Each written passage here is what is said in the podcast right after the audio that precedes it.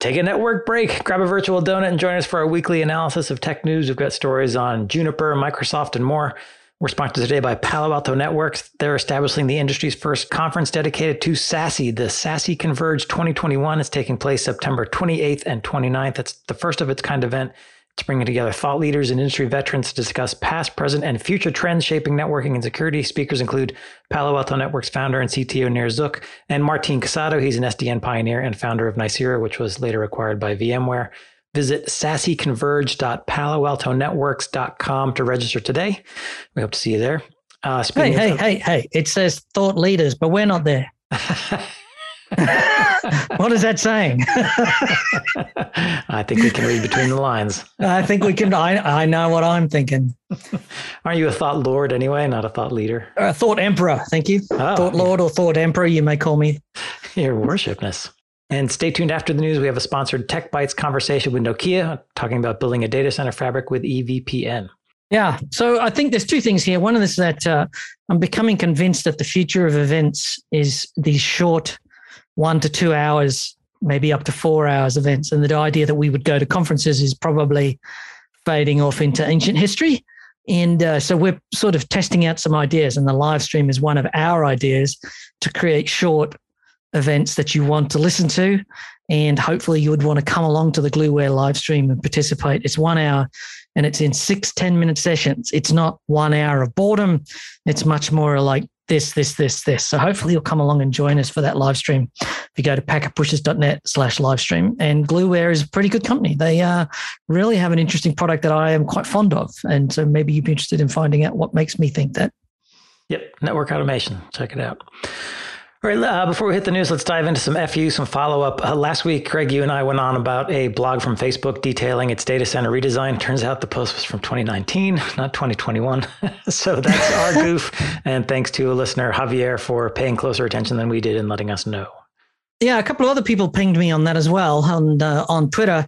Um, I didn't notice. I actually saw this referred to in an article on another site, and didn't. And it was so the source article where I found it, which referred me off to this, was modern, but I actually didn't notice that it was referring me to a two-year-old article. So I do apologize. Um, easy to miss when you're putting together 10 to 20 articles a week. So Right, but we will make an effort to look at the date at the top of the pieces before we yes, dive in. I'll refresh efforts. and thanks for letting us know. Sorry about that. Yeah.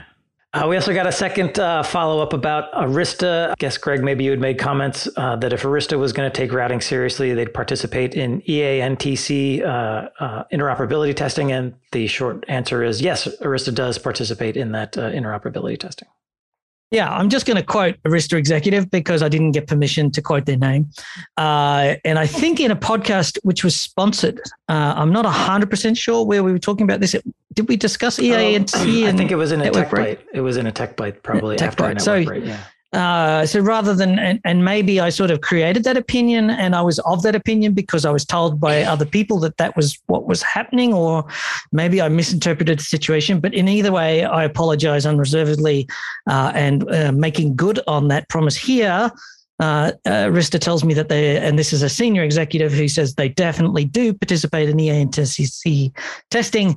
So there you go. Now you know it's not that Arista isn't participating; it, it is participating along with all the other vendors and testing their EVPN interoperability in a viable format and learning, hopefully before customers do. Although the evidence suggests that some vendors aren't learning before customers find out that their implementations aren't compatible. Right. All right, third and final FU. Uh, we have a regular listener of Network Break uh, who feels like uh, one of the hosts, and he puts this in parentheses, you know who has a permanent bias against Cisco. I think that would be you, Greg. I think so. And that's because I'm probably the only person in publicly speaking out against vendors and then naming them uh, on things. Now, uh, there is a few different issues coming down here. And the answer here is that without a doubt, I get more feedback here about Cisco quality issues than any other vendor. Now, for whatever reason, the feedback that I get, because I'm no longer a practitioner, but when I was a practitioner and somebody who didn't work, most of my career was spent supervising people working on Cisco, and I was working on specific other products. My first um, my primary work was building um, high security clustered gateways uh, and focusing on specific technologies and supervising people doing the networking side. And without a doubt, for the 20 years that I was a professional engineer, Cisco was the worst vendor for product quality over that time frame. Now, I put that down to two issues. One is people use Cisco more, so you tend to just run into more problems. So as a percentage, even if Cisco is the same as other vendors because you generally have more Cisco equipment in a network because it's a switch or a router. But those products are common. They shouldn't have bugs by now, right? So I'm not going to defend Cisco here. I do think Cisco does a poor job of maintaining Cisco product quality. And over a very long period of time, that has been a consistent story. In theory, products should not have bugs 30 years into the development cycle, right? Mm-hmm. Uh, and then one of the things that I'm noting increasingly now is that Cisco does not handle tech support well. That is, people are consistently complaining that when they have a tech support or when they have a bug, Cisco does not accept the bug report, takes a long time to respond to the bug report, or to take a long time to fix the bug. And maybe it's not so much that there are consistent product quality problems, but that Cisco is going through a transition internally. It, I know for a fact that many of the vendors, but Cisco especially, is reorganizing its TAC. It's uh, shut down operations in Sydney, San Jose, uh, various other towns in the US. Most of the European operations have been closed. And my understanding is, and I may be wrong, is that most of this has been moved to India and Indonesia and places like that. And if that's the case, that transition would create disruption to the services. And maybe Cisco needs to retrain and to reskill and to fix the issues that arise when you make those transitions. But either way, that's where I stand on that particular issue. And the final point I would make is I'm often told by people who just have one company that they don't see Cisco as worse than other vendors. I accept that that's your perception. I'm not saying that that's not true. But if you talk to reseller engineers who work off the record, who handle many vendors, they will confirm to you what I've just said. That is, working with Cisco is the most difficult vendor for them. Cisco is persistent in having more issues and is also less likely to fix them promptly or well in a reasonable time frame compared to other vendors. Uh, that's just an observation. You know, Cisco is a big company. It can always be distorted by the number of products and creates a perception, or it can be distorted by the fact that Cisco's uh, chain of service is very weak. It's very long. So Cisco has uh, developers, and then it has product managers, and then it has tech support, and then it has resellers in the middle. It has various outsourced components, and a lot of those can easily break down. And that may be contributing to my perception that Cisco is not performing at a level that most people would uh, feel successful. So that's where I my angle on that take is. If you want to, if you accept that, I hope you do. All right, we appreciate all of the corrections, the follow up, the feedback. If you want to give us your corrections, follow up, or feedback, that's all at packetpushers.net slash FU. Uh, and you can be anonymous if you like. We appreciate hearing from you. All right, let's get into some actual news where we can make some more mistakes. Juniper Networks has announced a new campus fabric offering. It's using the Juniper Mist Cloud to help deploy and manage the fabric. Juniper's positioning this as a competitor to other campus fabric options, particularly Cisco's DNA Center. So the pivot to the enterprise continues. We've talked about this extensively. We started talking about two years ago that Juniper was coming back to the enterprise. Um, the service provider market was either zero growth or um, going through a different sort of a transition, and Juniper sees growth in other markets, and particularly the, the enterprise. They've doing the data center. So the return to the campus is probably overdue. You did more on this, but this really feels like they're going straight on at the software defined uh, campus network. This idea that the you need an overlay and you need a software controller to make all that go. Yeah, they're using EVPN VXLAN to build the fabric in the campus. Uh, and the idea is that you essentially pick from four basic designs. There's like a, a two tier design, a three tier access distribution core design, or a leaf spine Clos design. Uh, it's using Juniper EX and QFX switches, though in some designs uh, you can have third party L2 switches at the access layer, so it doesn't have to all be Juniper. But the essential idea is that you decide what topology you're going to use. You decide what role each of the switches in the topology is going to have. You set up your basic segmentation rules like this VLAN for users, this VLAN for IoT, et cetera and then rack the the switches, uh, scan them with a QR code, and then the Mist Cloud will automatically configure them for you and get you up and running and handle the overlay and the underlay for you. Uh, mm. And it's again positioning against Cisco's DNA Center with that sort of easy automated uh, campus fabric network. is it against DNA Center or the SD Campus technology? Because Cisco isn't just doing SDN of the campus using overlays; it's also attaching um, access control and using ML to do fingerprinting of apps flowing through the network so it can look for malware. It's also using the same technology to classify and do microsegmentation, dynamic microsegmentation. Is Juniper still got that coming, or is that or is that something that's in the part uh, they are announcing now? I would say that if Juniper's response to that would be, you know, if you've also bought into our Mist WLAN, we can probably do some of that device identification and enforcement on that. Um, this, uh, the what they're talking about now with the EVPN VXLAN is essentially, you know, one to being able to do multi-homing mm-hmm. and more uh, tighter segmentation of the network, uh, more VLANs and just that ease of, of having a fabric and not having to worry about spanning tree. Yeah, I like the I like the EVPN. This idea that I can use the same overlay network in the WAN, in the data center, in the campus, and the Wi-Fi, and the wired and wireless campus. That makes sense to me in mm-hmm. lots of ways. That idea that you would have, you know, Lisp in the campus, which is where Cisco works, and then you have um, a completely different sort of ACI EVPN, not very open not very interoperable and you have to define the edges and then try and connect them together with routing protocols and then the WAN tech. So the Cisco solution reflects its internal architecture. There's the WAN, you know, the SD WAN, there's the campus, there's the data center, and they don't actually interoperate right like natively. I'm sure they're working on it. I, I, feel confident that Cisco recognizes that as a weakness in their products. But um, I think Juniper's got a better story to tell here if they actually said, we just have one network We've got specific hardware for the data center, specific hardware for the campus, specific hardware for the WAN, but it's all one network. And we don't need to have different software controllers and different licensing schemes and different you know operational procedures for different parts it's all just one thing i think that would be a strength did they talk about that they did talk about that. They also mentioned that, well, part of this is all about Mist. Um, they have this Mist wired assurance, which is essentially if you've got Juniper switches, they're sending telemetry up to the Mist AI cloud to do analysis, uh, to watch for anomalies. They can um, do some automated remediation if you trust the, the AI enough. Uh, so it's all about not just deploying it, but also that ease of operations that you get from an automated system using ML and AI. Mm. Yeah, they're going to lean hard into that story. The Mist has been very successful for them, and they've made a long term pitch around Mist as you know taking the data from your network and then telling you where the problems are dynamically. Started in the wireless, but that was the obvious place to start. Right. And so there's some credibility to that. Obviously, your own situation will depend a little, but yeah, viable, I think. I'm curious to see what happens with this. Uh, but speaking of Mist, um, Juniper also has the Marvis virtual assistant, uh, and they announced some new automation capabilities with this Marvis virtual assistant. It can detect things like bad AP cables, wireless coverage holes, DNS and ARP anomaly detection. And then again, if you trust the AI, can do some automated remediation. Yeah, which I think is all about reducing the operational load a lot of the campus stuff is about reducing the operational load of all these things. And this is where SDN and the campus, you know, this idea of dynamic microsegmentation. Hey, I fingerprint that. That's a printer. I'll put it into this segment.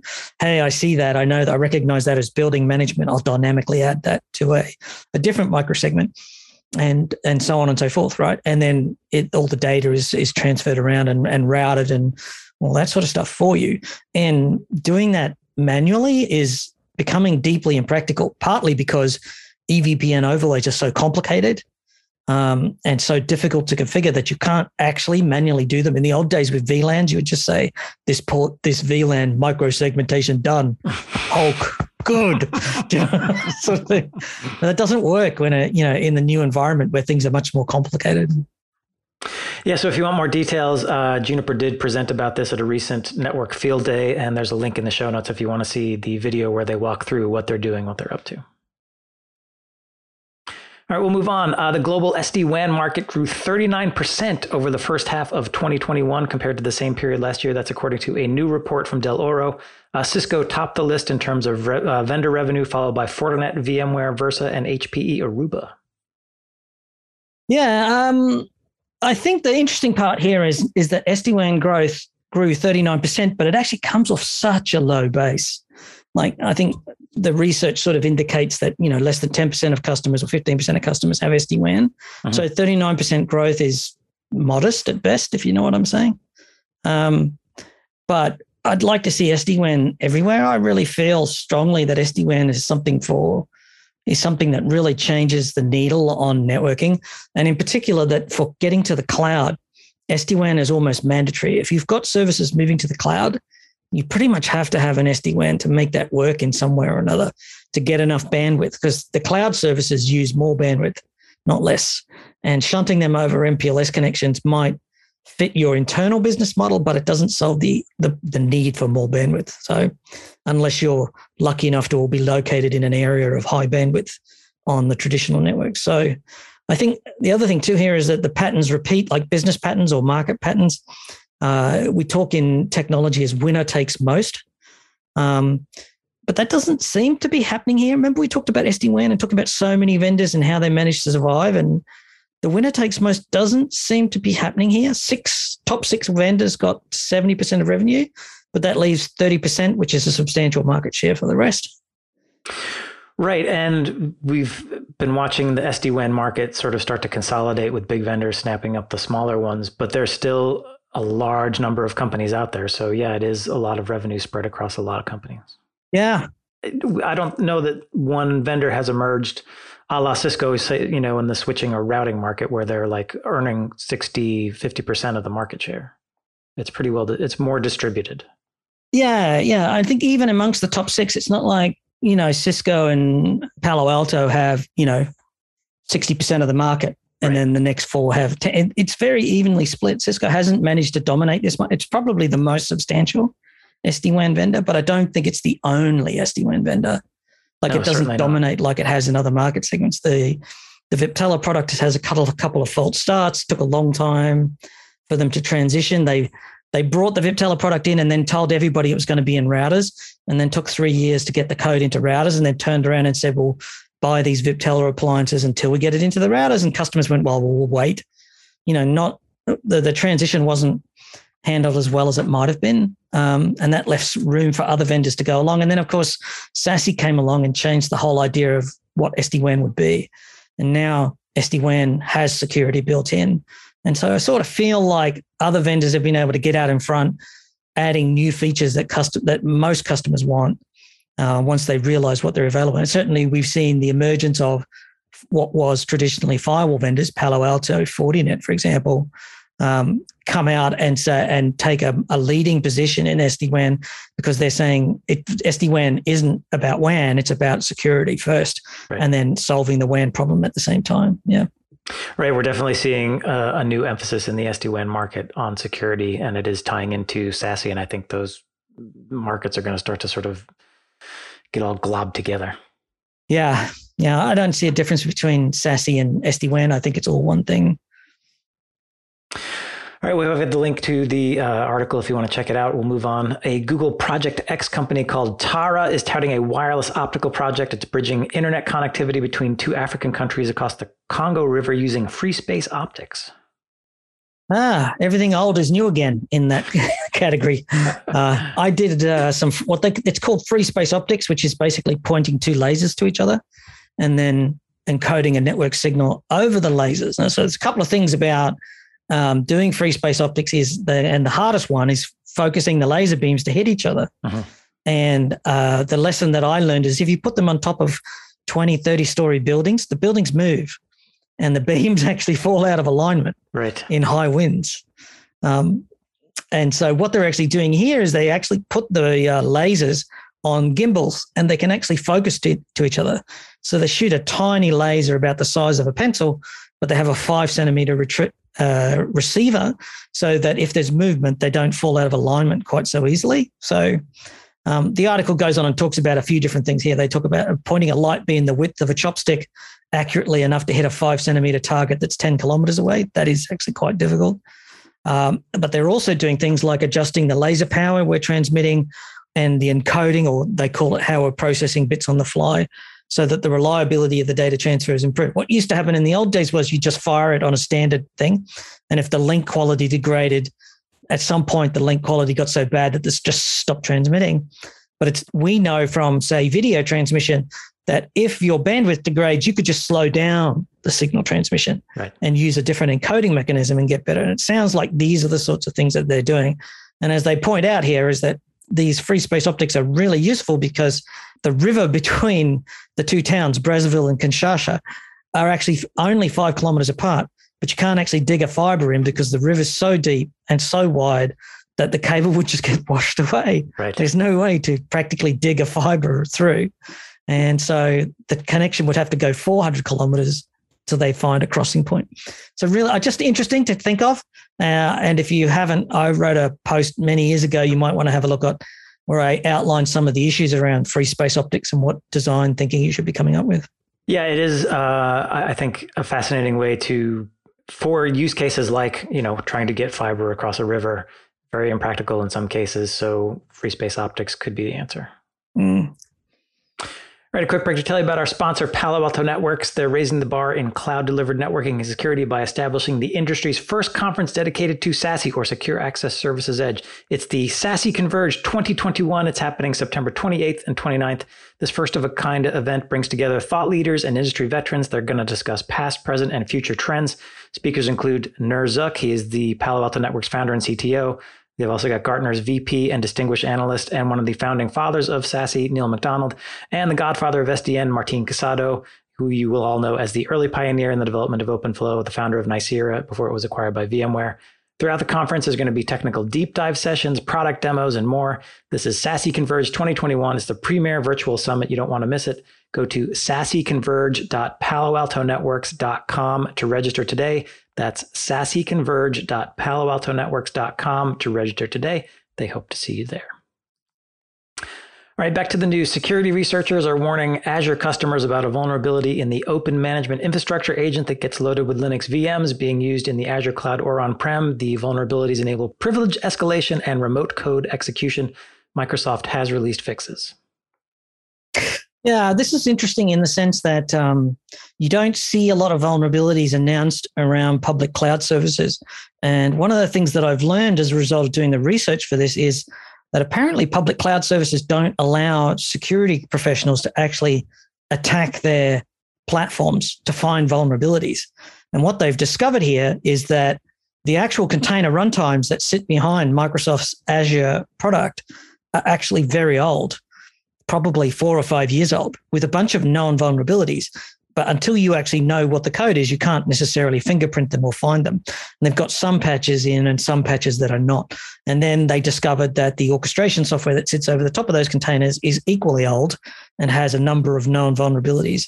And so what Wiz was able to do was able to get in there, work out or fingerprint the containers, and then hack its way through a bunch of vulnerabilities until it cracked it open. And I think this challenges this idea that the cloud is secure because it's not provably secure, right?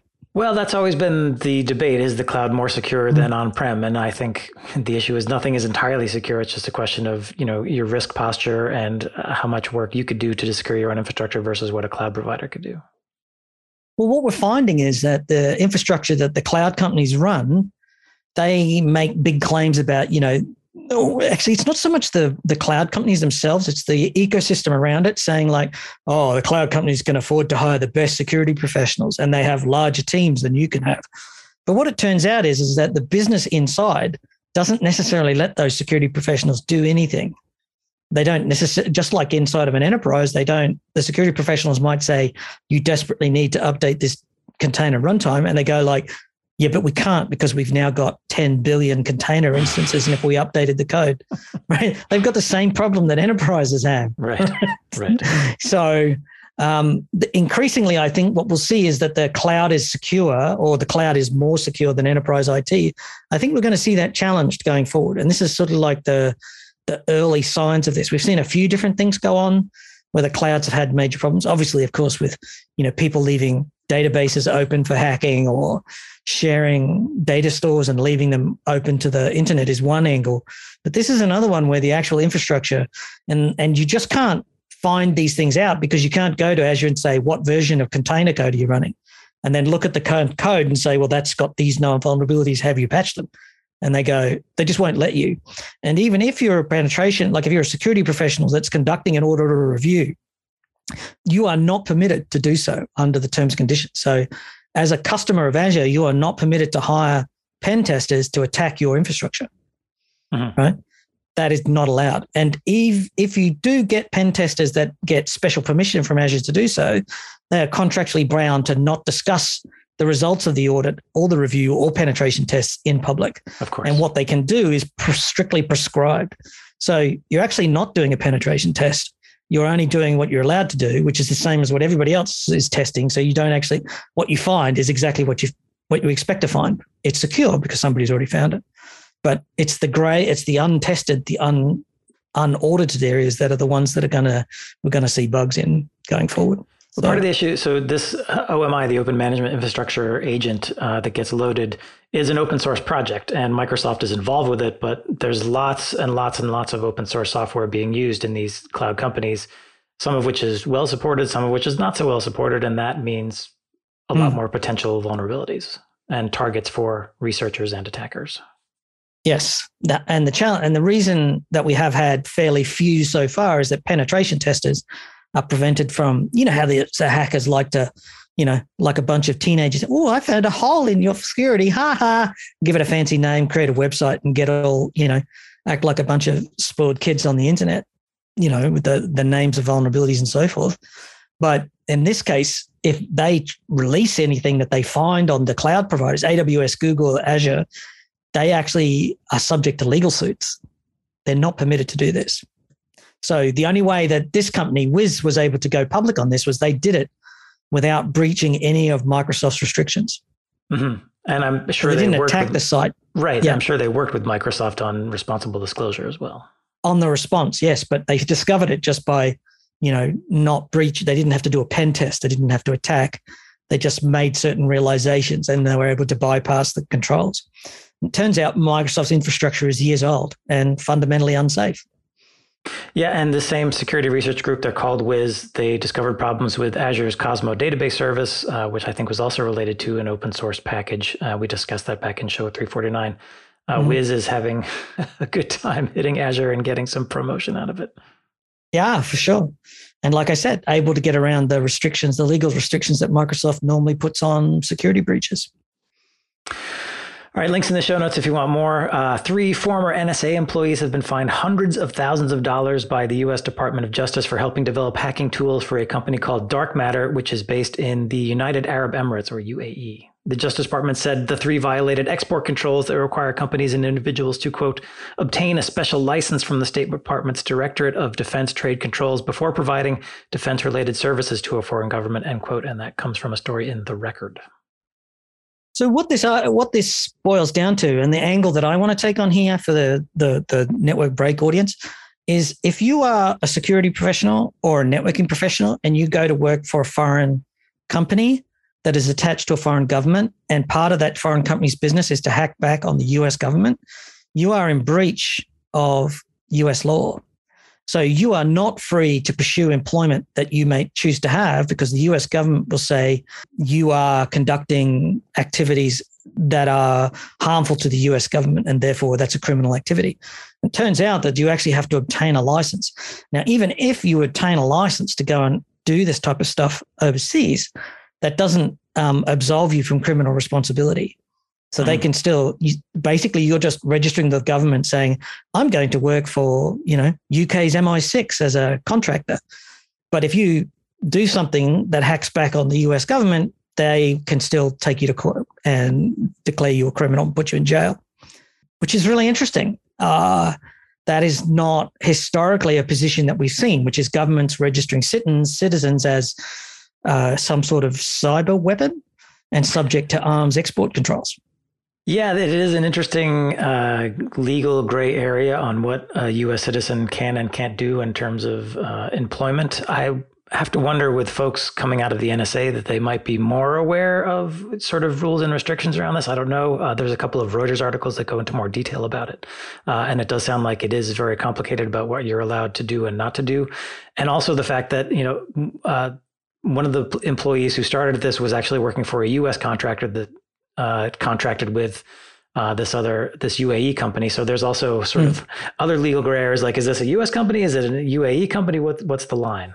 Yeah, it feels like if you were the person involved, you'd sort of say, oh, well, I'm working for a company. I'm not actually being recruited by the UAE government. Right. But then the company was working for the UAE government. Right. The UAE government was directing them to attack US citizens.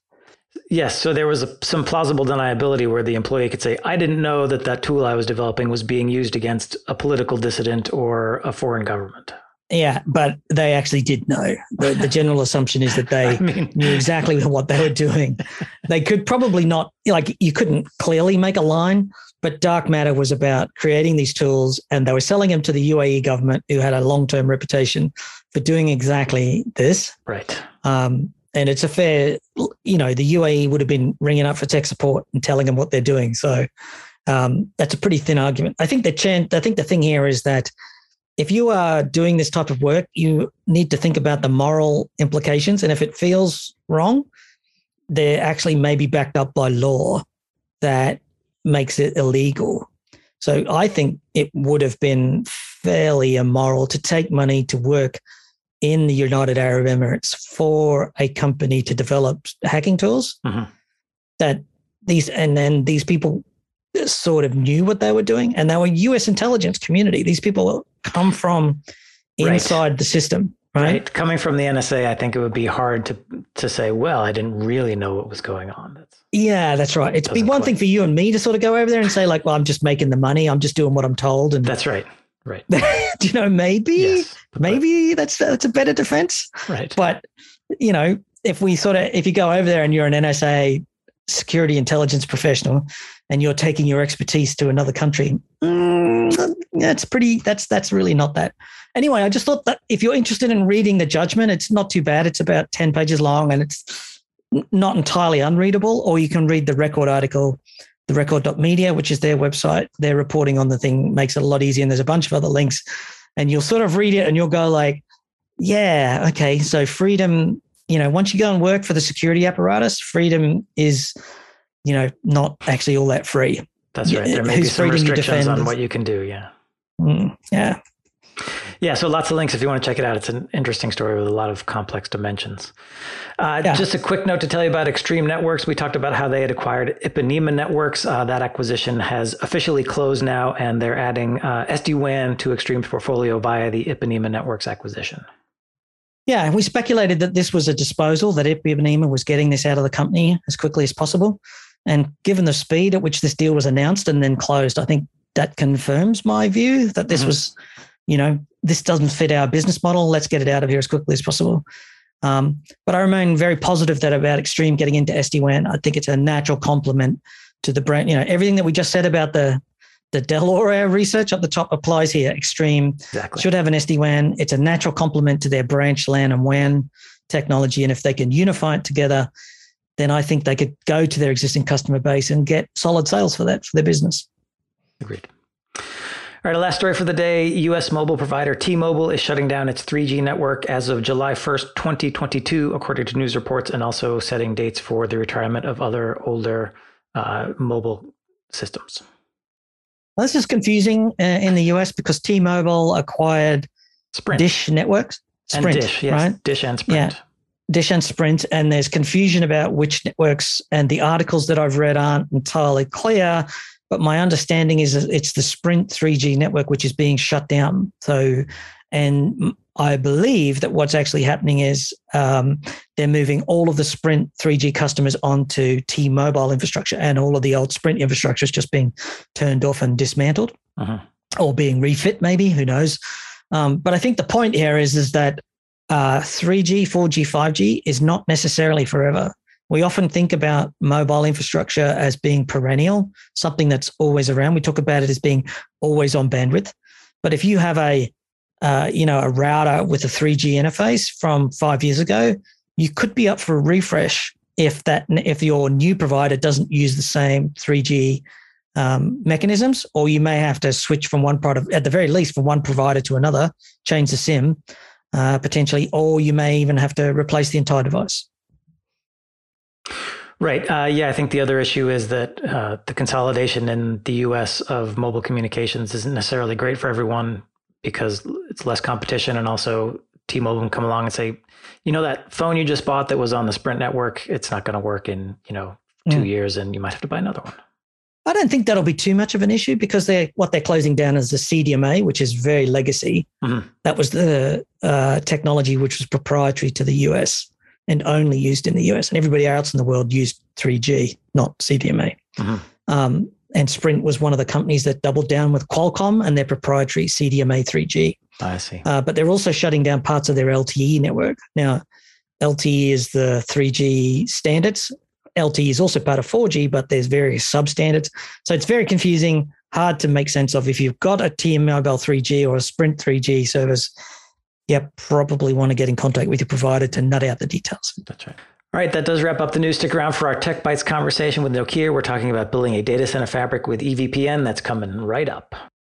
On today's Tech Bytes podcast, sponsored by Nokia, we dive into data center networking and EVPN. Nokia's SR Linux operating system can help you build a data center fabric with EVPN. And in this episode, we're going to discuss how Nokia operationalizes that protocol. Our guest is Jorge Rabadán. He is Senior Product Line Manager at Nokia. Jorge, welcome to the podcast. So, what are some of the key features Nokia sees as relevant to implementing EVPN in data center networks? I would say EVPN provides uh, intra and inter subnet connectivity besides uh, some other things. So that is valid for EVPN in the wide area network, but also the data center. But I would say in the data center, first off, or the feature number zero is a good uh, multi-protocol BGP implementation. So EVPN is based on multi-protocol BGP. So, you're talking about using EVPN in the WAN as well as the data center? Yeah, yeah, absolutely. Yeah. Right. Actually, the, the first uh, specification for EVPN was meant to be for uh, the WAN as a replacement for VPLS. Now, that's not something that we hear discussed a lot. Now, I know that Nokia has been heavily involved in the EVPN standards. It's something that we'll talk about in a little bit. But that idea that Nokia is looking to unify the data center and the WAN is a is a differentiator. It is something that's unique to Nokia, I think. That is correct, Greg. So uh, where we shine is actually on all the um, DC and WAN integration features. We are able to stitch any WAN technology to EVPN and VXLAN in the data center. That must mean that your gateway functionality is really advanced or in some way superior to most other implementations. I believe so, uh, based on our discussions with uh, customers and other vendors and uh, yeah, and operators in general. Yeah, mm. I, I would say so. Yeah. So can you talk a little bit about, you know, folks may not be familiar with the SR Linux Network OS, but you've taken some pains to make sure you've got a solid EVPN and BGP stack inside that OS. So absolutely. So uh, service router operating system, uh, you know, we've been developing uh, BGP for uh, many years and uh, we've been optimizing BGP for scale, for uh, stability, and also for features, right? We took the BGP stack to SR Linux and uh, all the benefits uh, of in all those years of experience and, and stability and scale. Uh, now we can benefit of it in the data center with SR Linux as well. And why do you think? What is it about EVPN we hear about usually in conjunction with VXLAN that folks are looking to this for a data center fabric? So the beginning, people started to use VXLAN uh, in overlay data centers uh, to provide a you know layer two and layer three connectivity, but um, the the first implementations were based on flood and learn and uh, it came with a number of issues. So EVPN, um, you know, provided uh, at the beginning uh, provided the uh, the auto discovery of the remote VTEPs, and also the distribution of the the MACs and the IPs in the control plane, right, to avoid all the bad side effects of the flood and learn. So that was the the beginning. Over the uh, the years, also uh, EVPN added many more functionality and, and features. So EVPN is also used because of the, uh, the mobility features, the security, uh, multi-homing, and also the DC and WAN integration. That is not something that we normally hear from other vendors. Now, obviously, EVPN builds on the BGP side in the sense that we use the BGP protocol to carry the control plane or the configuration state of the EVPN configurations.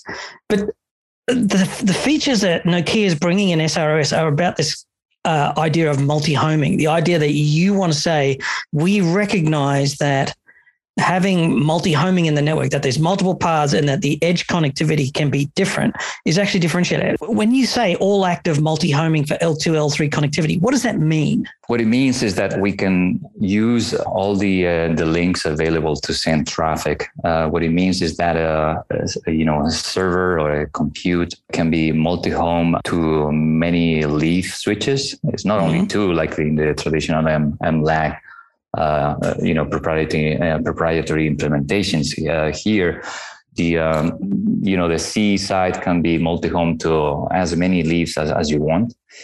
And uh, you can you can use all the paths in both directions the upstream and downstream. So from the server uh, to the rest of the network and from the rest of the network to the server. So that is all active multi-homing. And that that's not something that everybody else does. Is that a proprietary feature or is it just something that's not, is that not part of the standards process? It's just a feature that, you know, edge nodes are connected to the network, servers, desktops, you know, hosts, firewalls, whatever.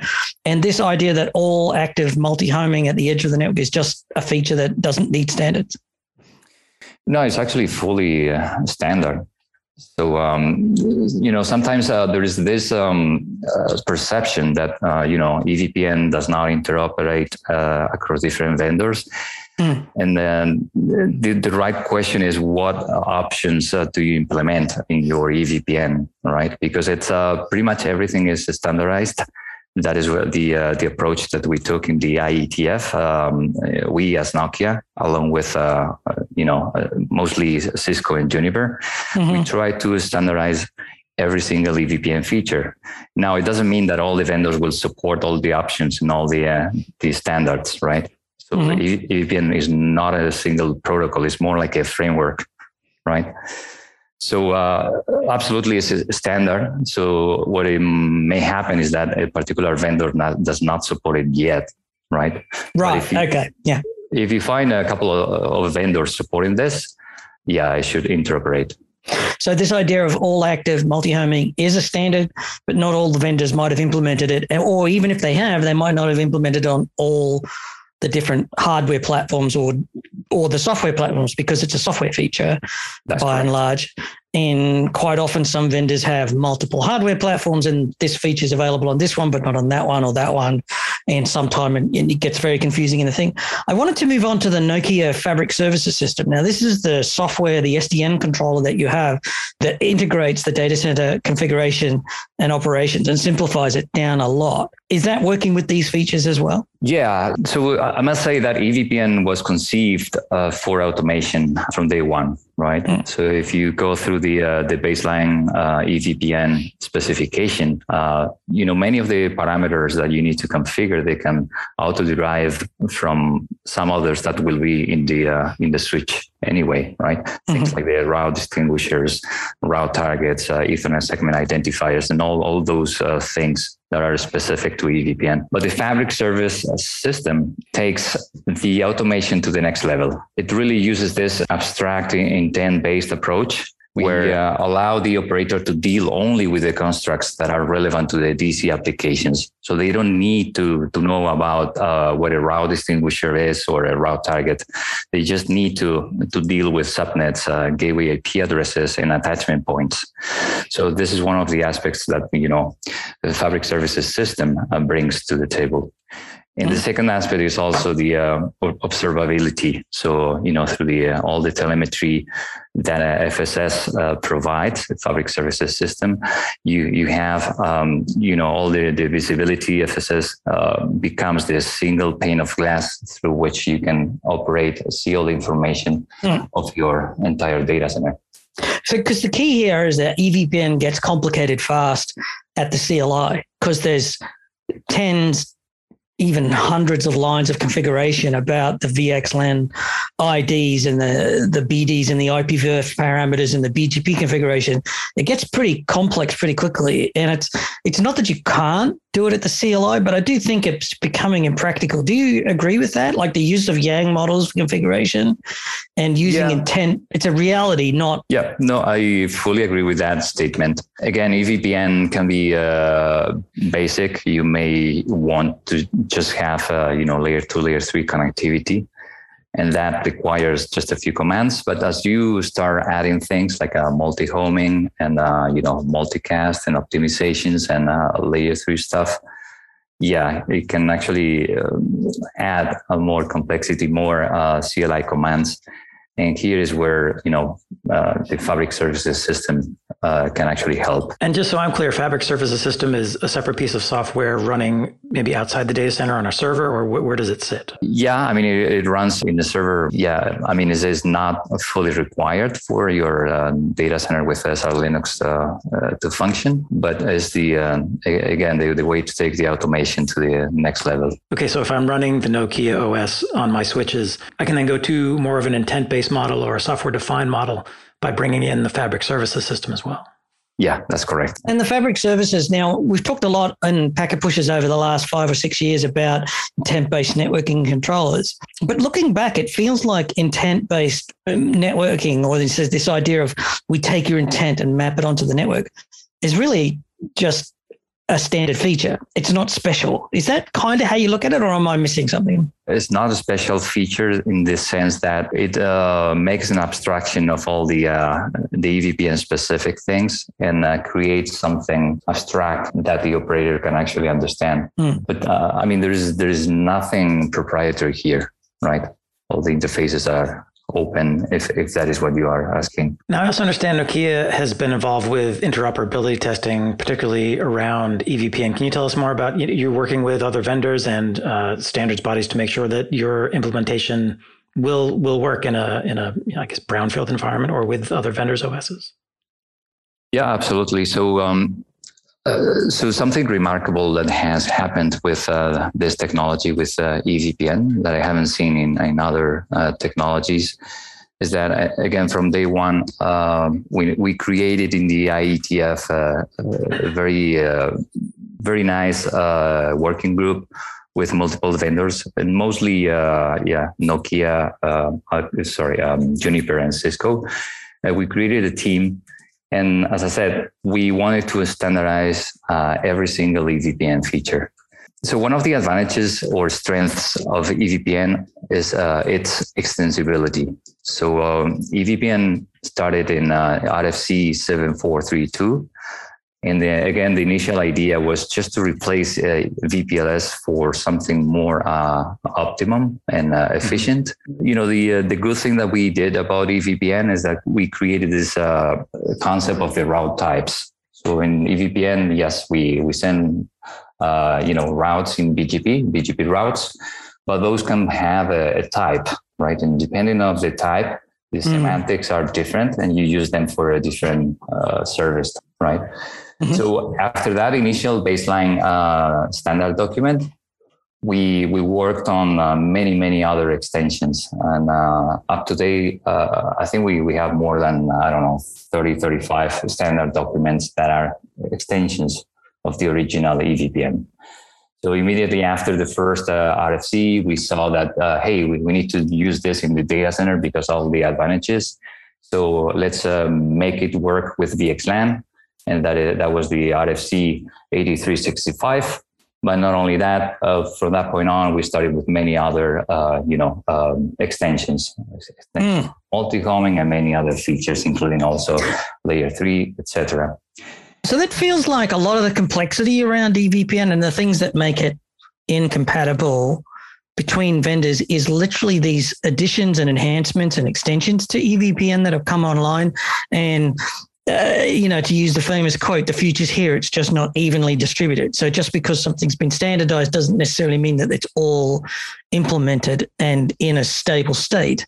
So if you have interoperability problems, what do you do? How do you know it's interoperable?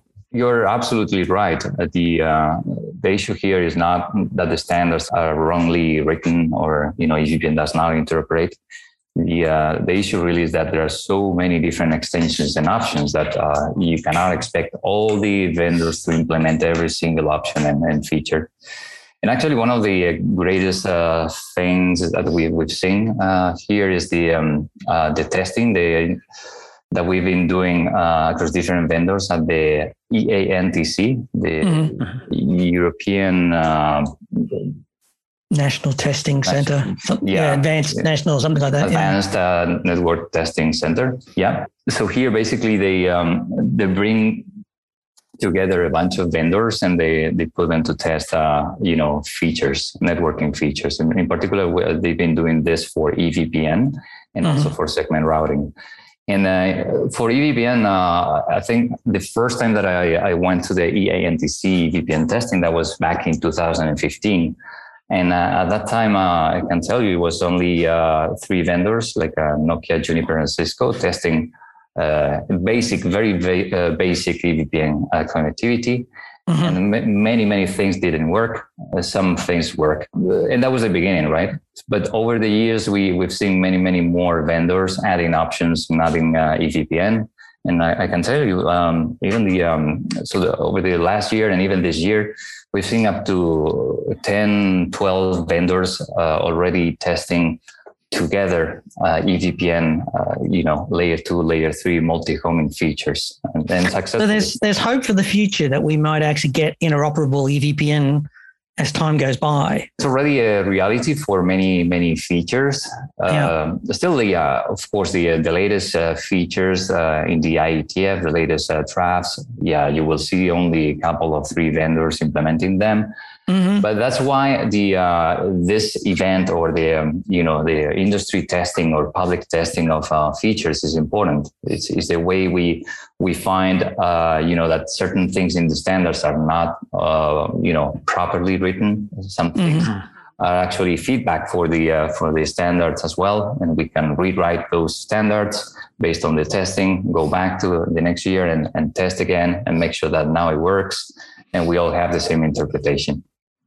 So is the takeaway here that if I'm thinking about maybe bringing Nokia into an existing data center environment, I should be somewhat confident that I can still attach a Nokia device to an existing EVPN fabric. Absolutely, absolutely. And there is public uh, white papers where you can see actually what things uh, uh, can work across uh, uh, multiple vendors, including Nokia, of course. So, your one final point I wanted to talk about. The interesting part here is that I can actually run SR Linux in a sandbox, and I can actually test the Fabric Services system against the sandbox and actually validate a lot of stuff. Now, that is un, that is not something we've normally seen. Is that something that customers want? We come across customers, and uh, I think that's a pretty um, normal way of operating. Um, they really want to test things uh, to avoid human errors, and uh, they want to test uh, things at scale. So, you know, the um, the Fabric Services System sandbox allows you to recreate your your scenario to to have all your uh, your leaf switches interconnected uh, Mm. to your entire fabric and to to put on the uh, the service the EVPN workloads that you want to uh, to put in place and make sure that everything works before you actually in, uh, deploy the network. Because that feature to me sounds like if I wanted to know how the configuration will work and does the does the intent do what I want it to do and I want to validate the CLI, that feels really comfortable to me that I can actually see it going in. And it means really there's only the hardware software interaction that remains to be an area of uncertainty, which is a good step forward. Absolutely, yeah, you're correct. All right, well, that does bring us to the end of this episode. Uh, thank you, Jorge, for joining us, and thanks to Nokia for being a sponsor. If you want to find out more, just head over to nokia.com and search for SR Linux and the Fabric Services System. We'll also have links in the show notes where you can get more details. In the meantime, uh, if you uh, like this show, we've got many more fine, free technical podcasts along with our community blog. It's all at packetpushers.net. You can follow us on Twitter at packetpushers, find us on LinkedIn, and rate us on Apple Podcasts. And last but not least, remember that too much networking would never be enough.